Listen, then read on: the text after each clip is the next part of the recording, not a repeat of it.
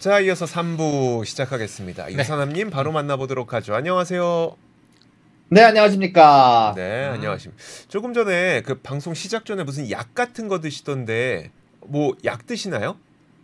아유, 뭐 비타민이랑 간단하게 이제 당뇨 때문에 예, 약간 그 당뇨 때문에 먹는 이제 보충제 같은 거라고 생각하시면 좋을 것 같아요. 어, 아, 아, 아, 음. 맞다, 맞다. 예. 맞아요. 자, 알겠습니다. 뭐 음. 저희가 특별히 걱정해야 될 만한 상황은 아닌 것 같으니까요. 바로 그럼 오늘 스케줄 한번 보도록 하겠습니다. 자, 오늘 그 고용 보고서 발표 났는데 일단 오늘 스케줄 굉장히 중요합니다. 어떤 네. 게 있었을까요? 일단 오늘 주요 스케줄들은 이미 나왔다라고 볼 수 있을 것 같은데요. 자, 오늘 같은 경우는 노동 지표가 이제 가장 중요한 부분들이 나오게 되는 날입니다. 일단 평균 시간당 임금, 비농업 고용 지수, 실업률 등등이 나오게 되는데 일단 시장에서 가장 좋아하는 입맛대로 나왔다라고 먼저 말씀드릴 수 있을 것 같습니다. 자, 일단 이런 부분들 관해서 좀 더 디테일하게 알려드리겠지만 평균 시간당 임금 수치 중 뭐 1년보다는 한 달 수치가 더 중요하거든요. 그러다 보니까 이 한 달 수치 기준으로 그리고 어, 비농업 부분에 대한 고용 변화도 실업률도 현재 노동시장이 계속 cool down되고 있다, 차가워지고 있다라는 지표가 나왔고요. 그리고 이런 부분들이 인플레이션 관련해서 혹은 금리 인상을 막는데 도움이 되다 보니까 이런 부분들이 시장 쪽에서는 환호할 만한 소식이다라는 부분들이 전달이 되고 있고요. 그리고 오늘 이런 것들을 발표한 이후에 오늘 이제 3%가 끝나고 난 이후에 서비스 구매 관련 지수 그리고 ISM 비제조업 구매자 지수 혹은 ISM 서비스 지수가 같이 발표가 나게 됩니다. 아, 예. 알겠습니다. 사실 뭐 시장에서 고용 지표에 대해서 음, 음. 정말 많이 관심이 좀 있으니까 네. 아 정말 뭐 괜찮은 발표가 나왔다 뭐 이렇게 음. 보여지는데 얼마 전에 예. 이선남님 회사도 구조조정이 구조조정이. 있었잖아요. 예. 그게 반영된 건가?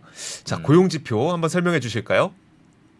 네, 일단 고용 지표를 조금만 더 디테일하게 가보도록 하겠습니다. 일단 제가 지표 두 가지를 준비를 해봤는데요. 왼쪽에는요, 이제 실업률, 어, 실업률을 갖고 와봤고요. 오른쪽에는 비농업 고용 지수를 갖고 와봤는데, 확실하게 보여지는 게 실업률 자체가 1월 2023년 저점을 찍은 이후에 계속해서 지속적으로 상승하고 있다라는 게 현재 그래프상으로 보여지고 있고요. 비농업 고용 지수도 한 위로 아래로 왔다 갔다 하는 면들은 있지만 확연하게 아래쪽으로 쏠리고 있는 모습이 보여지고 있다 라고 전달해 드릴 수 있을 것 같습니다. 음. 자, 이런 부분들 관련해서 조금 더 디테일하게 우리가 좀 찾아보게 되면은요. 일단 비농업 고용 지수가 저번 달에 비해서 반토막이 났습니다. 저번 달만 하더라도 어 사실 29만 7천여 명을 애드하게 되면서 시장에서 아 이거 좀 뭐 비농업 고용 지수 너무 높은 거 아니야라고 생각할 만한 지표가 있었는데 이번 달에는 그거에 대한 반토막인 15만 정도만 애드하게 되면서 전체적으로 안 좋은 성적이 좀 있었다라고 말씀드릴 수 있을 것 같고요. 그리고 이런 부분들 관련해서 가장 커다란 공헌을 한 것은 그. 어, 3만 5천여 명의 일단 제조업 미- 관련된 지수들이 좀 많이 내려가게 된 것. 일단 이번에 제조업에서 3만 5천여 명 가량 직원이 이제 저번 달보다 고용이 덜 덜 된 게 아니라 빠졌다라고 할 수 있거든요. 한마디로 3만 5천여 명 덜 이제 고용에 참여하게 됐다라고 말씀드릴 수 있을 것 같은데 여기에서 가장 커다란 역할을 하게 된 건 아무래도 UAW 전미 자동차 노조의 파업이다라고 말씀드릴 수 있지만 여태까지 나왔던 ISM 뭐 ISM 지표나 ADP 비농업 고용 지수를 보더라도 현재 제조업 직이 제조업 쪽이 침체에 빠져 있는 건 거의 명확한 지표상으로 보여지고 있기 때문에 아마 이런 부분들 관련해서는 과연 지속적으로 이런 부분들이 내가 가지고 있는 어떤 섹터에 영향을 줄지 조금 생각해 볼 만한 부분이 된 것 같고요. 그리고 서비스 쪽도 우리가 조금 고려를 해봐야 되는 게 서비스 쪽도 여태까지는 계속 강세를 보여주는 면이 가장 컸었는데 사실 저번 달만 하더라도 21만 8천여 명의 어, 고용이 추가가 됐다라는 부분이 있었는데 이번에는 그거에 반토막난 거의 11만 정도의 수치만 추가가 되면서 일단 서비스 쪽 섹터도 전체적으로 찬바람이 불고 있는 분위기가 형성이 되고 있습니다. 그리고 거기에서 가장 커다란 역할을 하고 있는 것은 transportation and warehousing, 운송업과 창고업 관련된 고용이 가장 차갑게 식어주게 되면서 어, 빠른 속도로 이제 직원들을 감원하고 있다는 소식이 전달이 되기도 했고요. 그리고 이런 뉴스들로 인해서 현재 노동시장이 차가워지고 있다는 뉴스가 나왔고 사실상 더 이상 어, 이제는 뭐 연준이 굳이 금리 인상을 하지 않아도 될 것 같다라는 뉘앙스의 노동지표가 나오게 되면서 갑작스럽게 10년물 금리가 급락을 했습니다. 이 소식이 나오자마자 4.65에서 거래가 되던 어, 10년물 금리가 4.55까지 급락하는 사태가 나왔고요. 거의 뭐 채권이 주식시장 저리 가라 어, 움직이고 있는 부분들이 현재 시장에서 나오고 있고 이거 주식시장에서는 이건 환호성을 보면서 받아들이고 있습니다. 아 저는 참 아, 비트코인이 네. 다 망쳐놨어. 왜요? 주식시장, 채권시장. 왜요? 아, 너무 변동성이 너무 크죠. 아 그러니까 저도 이렇게 빨리 떨어져도 되나 그러니까. 싶긴 한데 아니, 아니, 좋긴 뭐 좋거든요. 4.9에서 갑자기 며칠 네. 만에 4.5가 됐어. 지금 얼마 전에 5, 5 찍었었잖아요. 야, 그러니까요. 아, 참 이게 이 맞는 지 이것도 스퀴즈 아니, 되게 물론 많은 것 같아요. 좋지만, 예, 예, 좋지만, 마- 좋은데 예, 좋은데 좋지만. 이것도 스퀴즈 되게 많은 것 같아요 지금. 아, 채권 그 채권 가격 차트 보게 되면 네. 그냥 급등합니다. 이렇게. 지금 보면은 예, 아, 난리 났어요, 난리 아, 났어. 지- 장난 아닙니다 지금. 예. 아, 그- 내가 이게 지금 암호화폐 시장을 보는 건지 그런 생각이 들 정도로 와 어. 참 그렇습니다. 좋아요. 음. 자 제조업 집아그 그 고용 지표 저희가 한번 들어봤고요. 그래서 이제 금리도 굉장히 빠르게 좀 떨어지고 있습니다. 자그 다음으로 볼 수 있는 게 애플 실적 발표인데 저 뭐 그 박정원 팀장이 되게 잘 짚어주긴 했는데 우리가 또 유사남님 이야기 아, 그렇죠. 재밌지 않습니까? 예. 아, 자 애플 실적 좀 짚어주시죠. 음. 네, 일단 저는 사실 어저께 애플 earning call을 라이브로 일단 유튜브에서 봐- 보고 있었는데 사실 맨 처음에는 원래 애플이 guidance를 주지 않는 것으로 유명해서 사실 별 소식이 안 나올 거라고 생각을 했었는데 애플이 일단 어닝콜에서 뒤통수를 좀 거하게 때렸습니다. 일단 가이던스를 이제 명확하게 정식적으로 제공하는 건 아니지만 대략적으로 어떻게 될 것이다라고 얘기를 하면서 어, 다음 분기에 대한 가이던스에 대해서 제공을 했습니다. 사실 그 소식이 나오자마자 갑작스럽게 애플의 주가가 어, 0%대에서 갑작스럽게 마이너스 4%까지 내려가는 일도 있었는데요. 일단 좀 더 디테일하게 얘기를 하게 되면요. 매출과 EPS 양쪽에서 좋은 성적이 나왔고요. 그리고 서비스 쪽 매출이 역대 최대로 나오게 되면서 이런 부분들은 좋은 분위기를 유지를 했었으나 어, 아이폰도 사실상 가장 좋은 분위기가 나왔고 9월 달에 중국 쪽의 매출도 굉장히 잘 나왔다는 얘기가 나왔으나 음. 웨어러블 기기와 맥 쪽의 매출이 예상치를 하회를 했고요. 중국 전체 매출의 하락을 기록하게 되면서 사실 이런 부분들 관련해서 조금 조심스러운 분위기가 맨 처음에 earning이 나오고 나서 어, 조금 있었어요. 마이너스 1%에서 0% 사이를 왔다 갔다 하면서 이제 주가가 좀 안정된 모습을 보여주고 있었는데 어닝콜에서 갑작스럽게 다음 분기에 대한 가이던스를 제공을 하게 되면서 전년도와 매출이 비슷할 것 같다. 심지어 여기에 관련돼서 경제가 더 나빠지지 않는다면 만약에 환율이 그대로 유지해주만 유지해주기만 한다면 전년도와 매출이 그게 달라지지 않을 것 같다라는 부분으로 얘기를 시작을 했거든요. 근데 문제는 사실 시장에서 기대하고 있던 다음 분기에 대한 가이던스는 어 사실 전 분기보다 전해보다 좀 성장한 부분을 기대를 하고 있었단 말이에요. 원래는 예상치가 123 billion 달러였는데 전년도 매출 같은 경우는 117 billion 달러이다 보니까 이런 부분들 관련해서 맨 처음에 시장에서 1차 충격이 있었고요. 그 다음에 얘기를 했던 게 아이패드와 wearable의 매출이 사실상 신제품 출시가 미뤄지게 되면서 이런 부분들로 인해서 매출이 크게 하락할 것 같다라고 언급을 하면서 다음 분기 guidance가 사실 안 좋게 줬습니다. 원래 안 주던 거를 유지하면 좋을 텐데 그게 아니라 사실상 줬는데도 그것보다 원래보다 안 좋은 부분 예상보다 안 좋은 부분을 주게 되다 보니까 애플의 주가가 이제 소폭 하락하는 원래는 마이너스 4%까지 빠졌다가 earning이 끝나고 난 이후에 마이너스 2%까지 메꾸기는 했지만 어, 전체적으로 애플에 대한 분위기는 사실 어닝에 대한 평가는 좋지 않다라고 말씀드릴 수 있을 것 같고요. 이런 부분들 말고도 현재 지금 생기고 있는 애플의 뭐 아이폰 같은 아이폰 프로나 프로 맥스에 대한 실적 문제는 사실 공급 문제에서 이루어지고 있다라고 얘기를 하면서 이런 공급에 대한 문제가 다음 분기 12분 어 12월 달까지는 이제 해결이 될 것이다. 라고 얘기가 어, 전달이 되기도 했습니다. 예. 아니 근데 시장에서 사실 저 유상님께도 여쭤보고 싶은 게 뭐냐면 애플이 AI에 대한 개발 속도가 타 기업에 비해서 너무 느린 거 아니냐. 음. 이런 얘기가 좀 나오는데 사실은 뭐 팅쿡 같은 경우에도 뭐 AI에 막대한 투자를 하고 있다. 네. 물론 이제 지금 뭐 표면화되지 않은 상황이다. 음. 이- 이니까 이제 투자자들이 이제 좀 우리가 가시적으로 볼 수가 없는 그런 네. 상황인데 그 유사님께서는 그 애플의 어떤 AI 투자 이런 부분에 대해서는 어떻게 보세요? 그러니까 향후 뭔가 좀 판도가 좀 바뀔 것인가? 빅테크 그 판도가 음. 어 그렇게 좀 예상하시는지 어떻게 보십니까? 일단 뭐 제가 개인적으로 생각을 했을 때 음. 애플이란 기업이 AI 회사로서는 아직은 뭐 유망하다라는 생각은 좀 잘 안 들긴 하더라고요. 사실 음. 어닝콜에서도 다른 타 기업에 비해서 AI에 대한 언급 빈도수가 굉장히 현저히 적은 음. 편이기도 맞아요. 하고요. 거의 언급을 안 했습니다. 사실. 맞아요, 맞아요. 어, 제가 거의 어닝콜 대부분을 다 봤는데 그 동안에는 거의 한 번인가 두 번 정도밖에 언급을 안 했거든요. 이제 그러다 보니까 AI 쪽에 생각보다 힘을 쏟는다라는 방향성을 보기도 힘들고요. 어, 아직까지는 사실 애플 같은 경우는 조금 더 하드웨어 기업이 아닌가라는 생각이 좀 음. 개인적으로 생각을 하고 있기 때문에 예, 아마 음. 이런 부분들 감안을 했을 때 예, AI 쪽은 조금 부족하지 않을까. 예. 네. 그러니까. 아 저도 이제 왜냐면 AI라는 단어를 우리 앞서서 방송할 때 야 아마존이 뭐열몇 번을 얘기했고 한 문장 안에 음, 어 마, 마이크로소프트가 얼마만큼 얘기했고 그게 엄청 화두가 됐잖아요. 네. 근데 애플 많이 얘기를 안 하더라고. 어. 예. 그러니까 뭐 이제 할 법도 한데 네. 그래서 저희가 그래가지고 아 이게 AI로 넘어가는 게 맞나라는 생각이 좀 드니까 음, 시장에서도 네. 너무 이제 성장 동력에 대한 약간 의구심이 들기 시작하는 거죠. 네. 뭐 중국 부진도 마찬가지지만 음. 그렇게 좀 느껴지는 것 같아요 개인적으로. 예, 그래서 앞서서 말씀하신 것처럼 지금 마이크로소프트가 정말 시가총액 1위를 하는 게 아닌가. 그러니까요. 예, 그런 상황이 좀 생각이 좀 드는데 일단 알겠습니다. 어, 일론 머스크가 XAI 또 새로운 스타트업을 내일 공개한다고요? 네, 맞습니다. 일단 트위터를 통해서 일단 소개가 되었는데요. 일단 사- 조금의 소수의 투자자들에게 에, 선택된 투자자들에게 현재 자신의 새로운 스타트업 XAI를 공개를 하겠다. 새로운 어 아티피셜 아, 약간 인공지능 관련된 인, 인텔리전스 관련된 어 기업을 이제 이번 주 토요일 날 이제 내일 기준으로 공개를 하겠다라고 얘기가 나오고 있는데요. 어 일론 머스크에 의하면 세계 최고의 AI를 공개를 할 거다라고 얘기가 나왔다라고 나오고 있습니다. 예, 알겠습니다. 이게 그러면 테슬라의 주가랑도 연관성이 있을까요? 일단 테슬라 같은 경우는 일단 어느 정도 심리에 따라 움직이는 면들이 좀 있다 보니까 아무래도 요거의 퍼포먼스에 따라서도 좀 추가적으로 영향을 받지 않을까. 아무래도 저 AI를 트레이닝을 하는 방식 자체하고 사실 뭐 일론 머스크가 아니면 테슬라가 사실 자신들의 자율주행을 트레이닝하는 방식하고 결국 도조라는 어 일단 방식을 택하지 않을까라는 생각이 좀 들어서 음. 결론적으로 좀 생각을 해보면 양쪽 다 약간 상호적으로 조금 어느 정도 의존성이 좀 있지 않을까라고 생각이 좀 되네요. 음, 네, 그러니까 알겠습니다. 일론 머스크, 아니 그러니까 테슬라는 도조에서 뭔가 터져줘야 돼. 그러니까요. 그죠? 예.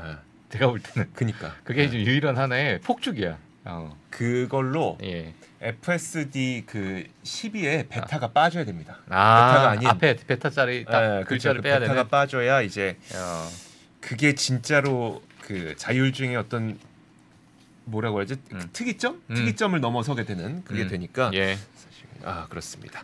자 그리고 어, 다음 뉴스 보니까 옐런 재무장관이 미국 채권 정책을 옹호했다고 하는데 정책을 옹호했다, 채권 정책을 옹호했다는 게 어떤 의미입니까? 돈 찍자는 거죠. 네, 뭐. 일단은 사실 여기에 대해서 좀 뒷배경을 좀 알아야 되는데 일단 어저께 기준으로 사실 드러켄 밀러라는 미국의 굉장히 유명한 억만장자가 어, 현재 미국의 정책에 대해서 채권 정책에 대해서 많은 커다란 커다란 비난을 했습니다. 음. 자, 일단 이런 부분들 관련해서 좀 정확하게 얘기를 하자면 이 드러켄 밀러라는 사람이 지금 현재 우리가 제로 금리일 때 너무나 낮은 금리일 때 옆집에 메리, 옆집에 영희, 철수도 다들 refinancing을 해서 돈을 빌렸는데 유일하게 돈을 빌리지 않은 바보 같은 그룹이 있다. 그게 바로 미국이란 나라다. 미국이란 나라가 사실상 이 저금리 시대 때, 초저금리 시대 때 충분한 양을 채권을 발행을 하지 못했기 때문에 지금 같은 어려운 순간, 순간에도 추가적으로 채권을 발행하게 되고 그에 따라서 현재 경제가 좀 힘든 면이 있다라고 얘기를 했는데 옐런 재무장관이 그거는 틀렸다라고 지적을 했습니다. 우리가 여태까지 해왔던 방식이고 우리는 항상 시장이 예측할 수 있는 방향 내에서 움직여야 된다라고 얘기를 하면서 어, 우리는 장기적인 관점으로 봤을 때 우리들의 신용을 유지를 하는 것이 사실상 더욱더 싼 가격에 우리가 적은 이자에 돈을 빌릴 수 있는 방법이다라고 생각을 하기 때문에 이런 부분들 관련해서 현재 미국의 채권 정책 자체가 맞다라고 얘기를 하면서 드러켄 멜러의 비난에 대해서 좀 대응을 하는 모습이 나왔다라고 이야기가 전달이 되기도 했습니다. 음, 아, 그럼 사실 우리가 지금 관심 갖는 거는 앞으로 미국 재무부가 채권을 얼마나 더 많이 발행할 거냐 아니면 더 적게 발행할 거냐인데 그거랑은 어, 직접적인 상관관계가 있는 건 아니네요.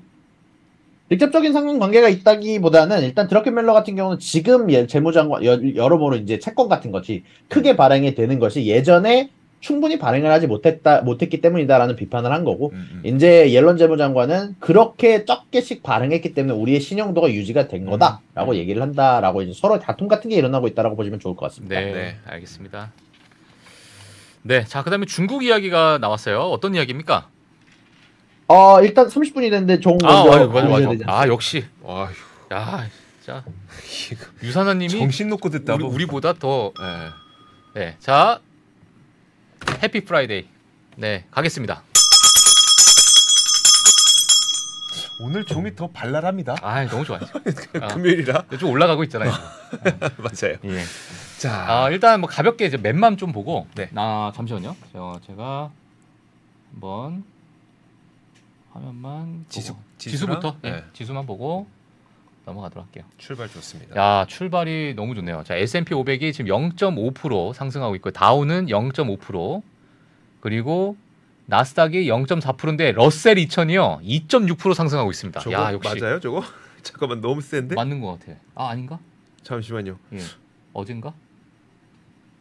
제가 한번 아직 숫자 안 들어온 것 같아요. 제가 한번 아 조금 러셀은 이따 안 들었네. 러셀 네, 안 들었다. 러셀 안 들어온 것 같고. 아. 얘네 왜 이렇게 일을 안 하나 요즘에? 너무 다 잘랐나 봐요. 아, 자 맵을 한번 볼게요. 맵. 어. 애플 같은 경우 지금 애플만. 크, 야 이거 참 마이너스 2%. 아, 애플은 2% 하락하네요. 되게 어색하다 이렇게 쓰니까. 그러니까 이런 일이 어, 난 없는데. 지금까지 이 heat map을 보면서 이렇게 어색한 heat map 처음 봅니다. 예. 되게 어색하지 않아요, 낯설어. 이거? 예. 어 낯설어. 어, 그리고 팔로알토 2% 빠지고 있고 아까 포티넷 말씀드렸죠. 네. 예. pre-market에서 가장 높은 또 하락률을 보이고 있었는데 21%가 빠지는 그런 모습을 음. 보이고 있다. 이렇게 볼 수 있을 것 같아요. 네. 자, 그의 어색한 애플. 네, 오늘은 이렇게 보시면 될 것 같고. 너 되게 낯설다 오늘. 예. 자, 유사님과 또 뉴스 한번 같이 진행하도록 할게요. 네. 예. 자, 중국 이야기 한번 가도록 하겠습니다. 마이크론에 대한 이야기예요. 네, 맞습니다. 사실 마이크론 같은 경우는 최근에 중국과 미국 사이에서 커다랗게 얻어맞으면서 사실 자신의 중국 매출이 4분의 1토막이 났는데요. 이런 부분들 관련해서 그럼에도 불구하고 마이크론 쪽에서 지속적으로 화해 제스처를 이제 전체적으로 용서해달라 이런 쪽의 제스처를 보내기도 했고요. 사실 최근 들어서 미국과 중국 사이에 곧 있을 정상회담을 포함해서 어느 정도 훈풍이 불어오기 시작하면서 중국 쪽에서도 화해 제스처를 내미는 모습이 나왔습니다. 중국 쪽의 마이크론 회사에 대해서 투자 환경에 대한 개선을 약속하면서 앞으로 우리가 어, 너희들에게 여태까지 했던 제재 관련해서 이제 조금 풀어주는 부분들이 좀 있을 거다. 좀 더 나은 환경을 제공하겠다라고 얘기를 하면서 어떻게 보면 미중 관계 혹은 이런 부분들 관련해서 어, 앞으로 있을 정상회담 이전에 소폭 어, 화해에 관련돼서 혹은 좀더 긍정적으로 관계 개선의 신호에 대해서 조금 잡히는 부분들이 좀 있었다라는 식으로 해석되는 이야기들이 많이 나오고 있습니다. 예. 네, 아, 알겠습니다. 전 저는 이런 뉴스 보면 음. 하, 못 믿겠어. 중국을 더 이랬다 저랬다 맨날. 아 근데 아. 지금은 시기적으로 예. 11월 17일부터 18일까지 에이펙 정상회담이 아, 그쵸. 있기 때문에 아. 근데 있는데 아직 시진핑 국가주석은 나 참석할지 안 할지 안 알려줬어요. 음. 미국은 조 바이든 대통령 어쨌든 갈 거고 그래서 음. 지금 기대하고 있는 거는 둘이 만나지 않을까 뭐 음. 만날까 안 만날까 하고 있는데 음. 시진핑 그러니까 중국 쪽에서 화해 목소리가 나오니까 아, 그럼 만날 수도 있겠네라는 기대감이 커지고 있는 음. 거라서 그러니까 뭐 예를 들면 네. 마이크론에 투자했던 분들은 네. 중국에서 제재하면서 아이 진짜 이거 아. 어떡하냐고 팔았을 수도 있잖아. 네. 근데 말 한마디에 갑자기 화해. 아, 이게 뭔가 이게 중국이란 나라가 기업 입장에서는 믿을 수 없는 음, 거죠. 아, 힘들- 기업 힘들어. 입장에서는 좀 그렇죠. 예, 힘듭니다. 아, 맞아요. 예, 자, 알겠습니다. 다음 뉴스는 음. 아, 아, 이거- 누님 나오셨네. 이거 이러면 좀 안 되는 거 아닙니까? 음. 캐시우드가 비트코인에 대한 찬양을 했네요. 네, 일단 캐시우드가 인터뷰를 진행을 하면서 비트코인에 대해서 다음 세대의 금이다, 디지털 금이다라는 얘기를 했는데요. 조금 재미났던 부분들은 사실 이런 부분들 관련해서 비트코인이 예전에는 인플레이션에 대한 해지 수단이다라고 얘기를 했었는데 예전에는 지금은 이제 거기에서 바뀌어서 디플레이션에 관련된 해지 수단이다라고 얘기를 하면서 사실상 양쪽에 관련돼서 해지가 된다라는 다음 세대의 금이다라고 얘기를 하면서 어, 금 관련해서 찬양하는 듯한 모습을 아 디지 비트코인 관련해서 찬양하는 듯한 모습의 인터뷰를 진행을 했습니다. 뭔 말입니까 이게? 그냥 뭐, 뭐 요즘에 좀 힘들다 이거죠. 예, 정신적으로. 음, 아, 오락가락 하시는 것 같기도 하고. 아, 아. 인플레 해지 수단인데 디플레 디플레 해지. 수단. 그러니까 아, 아 뭐라고 해야 되나 이거 이게 뭐라고 해야 됩니까 이게? 어. 자, 이게 뭐라고 해야 되나 그러니까 호랑이야? 어. 뭐 뭐해도 다 듣는 예. 그 정도? 아 이거 뭐 어, 참 신기하네요. 예. 뭐라고 쳐야 될지 모르겠네. 예. 자 당황스럽게 만드네. 자, 우리 박정훈 팀장이 할 말 없으면 예. 진짜 제가 이거- 머리가 지금 안 들어가는가.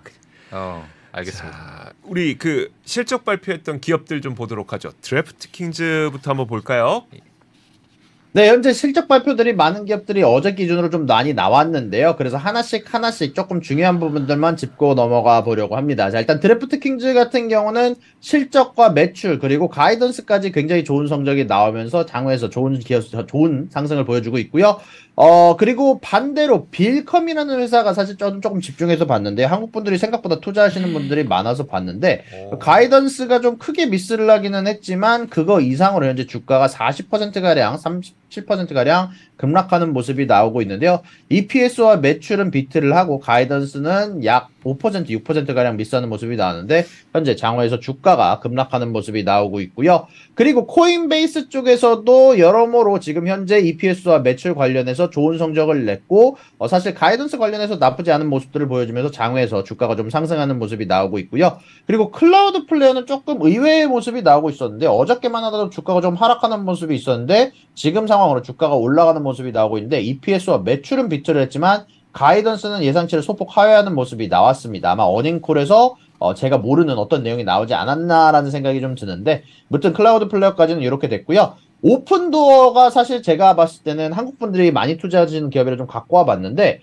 EPS와 매출을 일단 EPS는 어, 예상치보다 잘 나왔고요. 매출은 어, 미스를 했는데 여기에서 가이던스가 예상치를 아주 크게 미스를 했습니다. 일단 어, 원래 가이던스에 대한 예상치는 1.13 빌리언 달러였는데 이것보다 훨씬 더 적은 0.85 어, 0.825 어, 미- 빌리언 달러에 해당하는 어, 가이던스를 내면서 상당히 낮은 수치를 제시를 했고요. 포티넷 같은 경우는 매출을 미스를 하기도 했고 가이던스 관련해서 하향 조정이 있으면서 전체적으로 현재 시장에서 얻어맞고 있고요. 레드핀 같은 경우는 매출을 소폭 미스, 몬스터도 매출 소폭 미스, 그리고 블록 같은 경우는 EPS와 매출에서 좋은 성적이 나왔고 여기다 자사주 매입이라는 호재가 들어가게 되면서 전체적으로 장외에서 오르는 모습까지 이야기가 나오고 있습니다. 예, 감사합니다. 와, 다 정리해 주셨습니다. 예.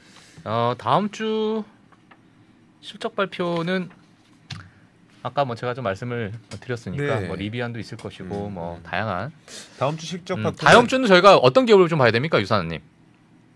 어 다음 주요. 사실 아직 안 알아봤는데 아, 아, 그래요? 제가 이거는 아, 오늘 하면 안날 됩니다. 한번 왜냐하면 하겠습니다. 오늘 하면 주말 동안 까먹어요. 아 그래요. 월요일에 네, 해주셔야 돼요. 네, 월요일에 어차피 그 음. 어닝 위스퍼에서 이제 월요일에 딱 나오니까 주말 사이에 나오니까 저는 딱 음, 눈에 보였던 기업 리비안. 리비안 음, 아. 다음 주 다음 주. 음, 리비안이 하나 있더라고요. 자 좋습니다.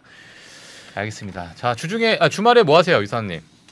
아 주말에 이제 저는 사촌 동생 결혼식이 있어서 LA까지 이제 날라갑니다. 이제 오. 가는 김에 이제 스피릿이라고 해서 완전 저가항 타게 되는데 예. 그냥 어떻게 될지 과연 비행기 값이 오르는지 아니 한번 아니 유사님 확인해보고 결혼 안. 하셨잖아요. 저는 안 했죠. 저는 안 했고요. 이제 저는 이제 회장님이 계셔서 이제 저희가 회장님이라고 부르는 분이 이제 제 이제 여자친구인데 예. 아, 네, 이제 네. 곧 해야죠. 아 어, 언제 하세요? 계획 있습니까? 어 글쎄요. 아직까지는 정확하게 계획을 안 아. 잡고 있지만 아마 곧 어. 하지 않을까. 예, 그 불러주세요. 아이 가실 그럼 겁니까? 아, 못 가, 못 가지. 그냥 아 근데 말만 하는 거예요. 말만. 저저 스피릿 타면 얼마예요? 그 완전 저가라 그래서 스피릿 얼마? 같은 경우는 싸게 사면은요, 미, 여기, 어, 뉴저지에서 LA 쪽으로 날아가는데 싸게 살 때는 한 200불 언저리, 왕복에 200불 어, 언저리에 살 때도 있고요. 200불? 상당히 아, 싼 어, 진짜 가격에. 어. 예, 살 수 있고요. 그 대신에 모든 것들에 대해서 내셔야 됩니다. 다 내야 돼요, 그죠? 진짜 거기에서 주는 조그만 과자 하나, 음료수 하나, 맞아. 가방 하나, 조금이라도 편한 의자 하나, 아니면은 내가 좌석을 미리 정하는 것도 하나, 다 가격을 내셔야 맞아, 돼서 맞아. 상황에 따라서 원래 내야 되는 가격보다 더 비싸게 가는 경우도 있기 때문에 한 두배 그런 가잖아요, 나중에. 아 진짜요? 네, 네, 맞습니다. 아, 뭐 과자 이런 거 하나 하나 다 차지해. 어. 물도 차지하고. 안 먹으면 되잖아요. 그, 그 자석별로 다 가격이 달라요, 또. 아 혹시 에어컨 트는데 막돈 내요? 그건 한 아니지. 5만 원? 예, 아, 알겠습니다. 자, 예. 이사람님 그러면 어, 주말에 일정 있으시니까 잘 조심해서 다녀오시고 음. 저희는 이제 다음 주에 뵙게 뵙도록 하겠습니다. 네. 주말 잘 보내세요. 네, 두 분도 수고하셨습니다. 네, 감사합니다. 감사합니다. 외환위기 오는 거 아니에요? 금융위기 오는 거 아니에요? 이런 질문들을 좀 굉장히 많이 받았었습니다. 탐욕이 되게 강했을 때 위험자산으로서의 극단적인 쏠림이 나타나고 공포감이 극에 달했을 때 안전자산으로서의 극단적인 쏠림이 나타나거든요. 과거의 일이 미래에 똑같이 일어난다 이건 아니지만 그때 당시에 위기 상황에서는 어떤 공통점들이 있었는지를 보면서 우리가 대비를 하는 방법도 고민해 볼 수 있고요. 과거를 제대로 이해하는 순간 위기의 실체가 드러납니다. 오건영의 현실 경제 이야기를 서점에서 만나보세요.